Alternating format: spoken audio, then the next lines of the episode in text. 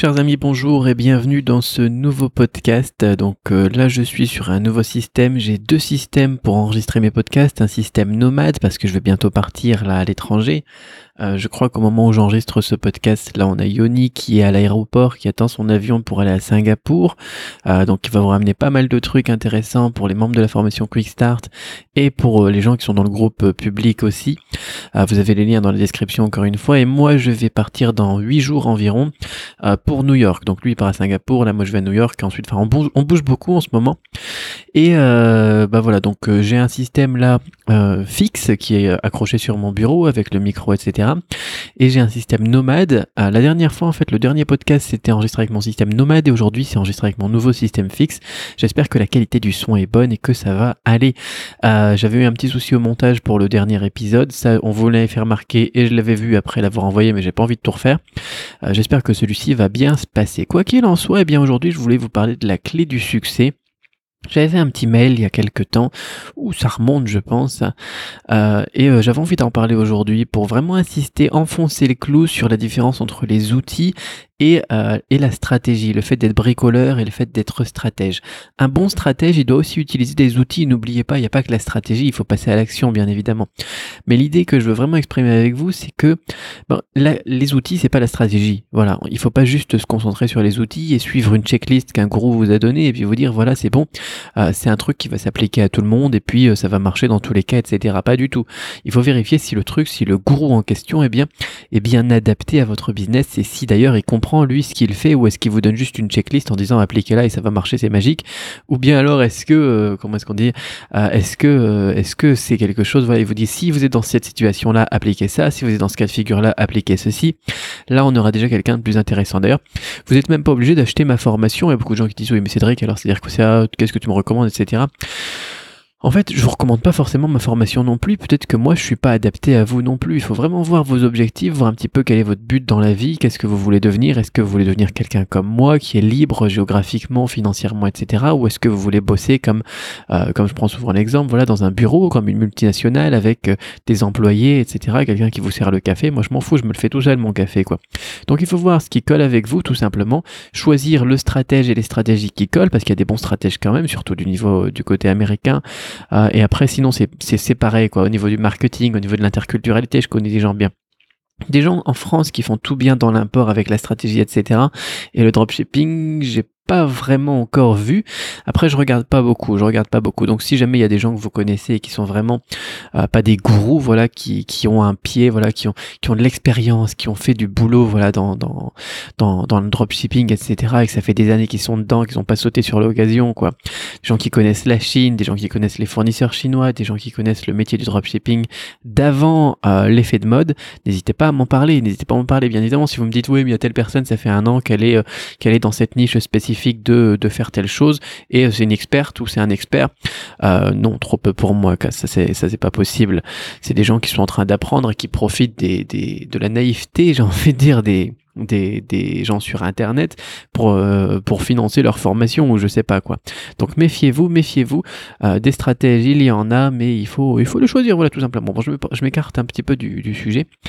Euh, Aujourd'hui, donc, je vais vous parler de la clé du succès et de la porte du succès. Souvent, les gens ils se concentrent voilà sur la clé. La première clé du succès, en fait, et là on va parler des outils aussi, c'est les techniques de vente, bien évidemment, c'est d'apprendre à vendre. D'accord? Ça peut recenser là-dedans, on peut recenser là-dedans par exemple la partie euh, technique de Shopify, toutes les applications qu'on évoque chaque jour dans le groupe Facebook, etc.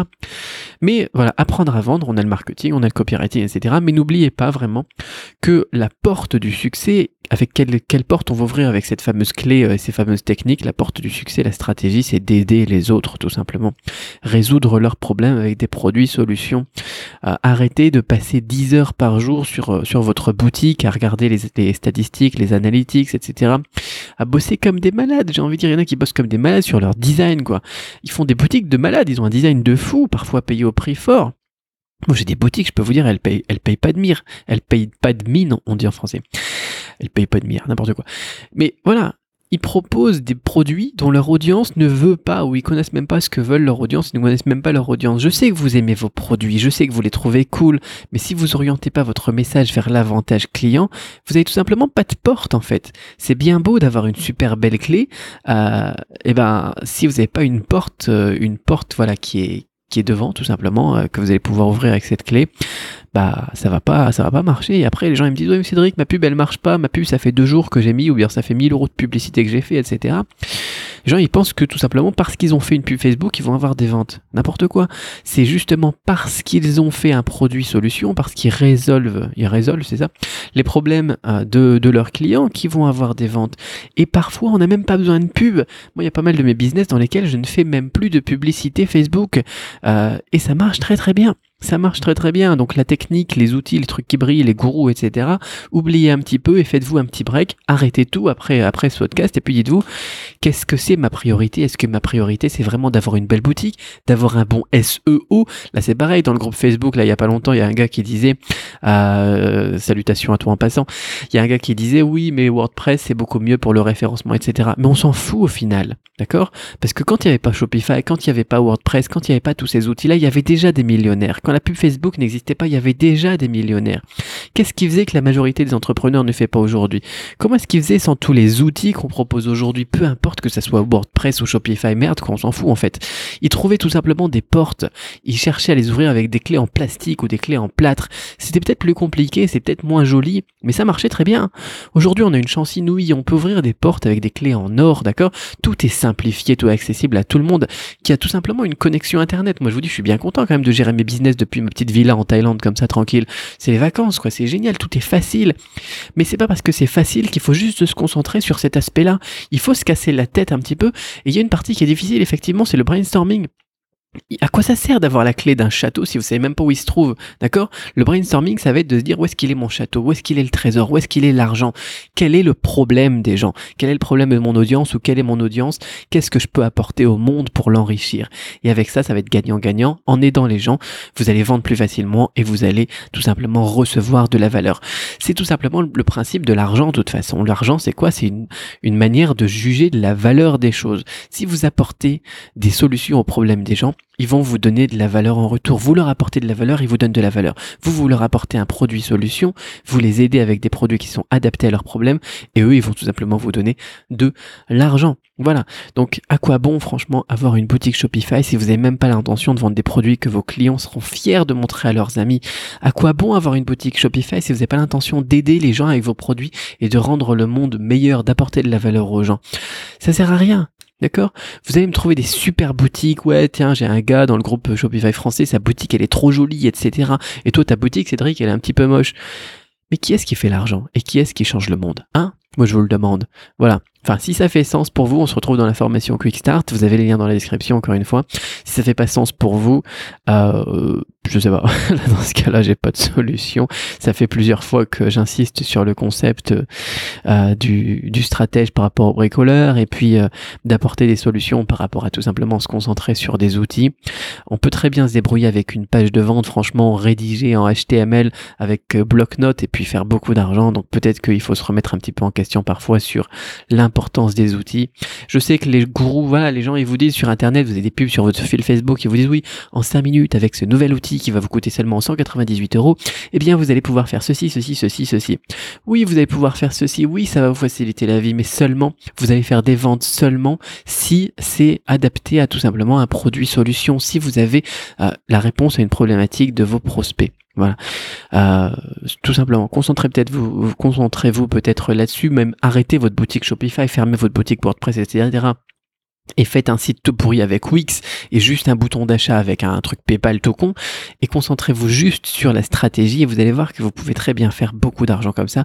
Moi, je faisais beaucoup d'argent avant avec euh, Magento et puis euh, Taobao. Hein. je faisais vraiment tout à la main, etc.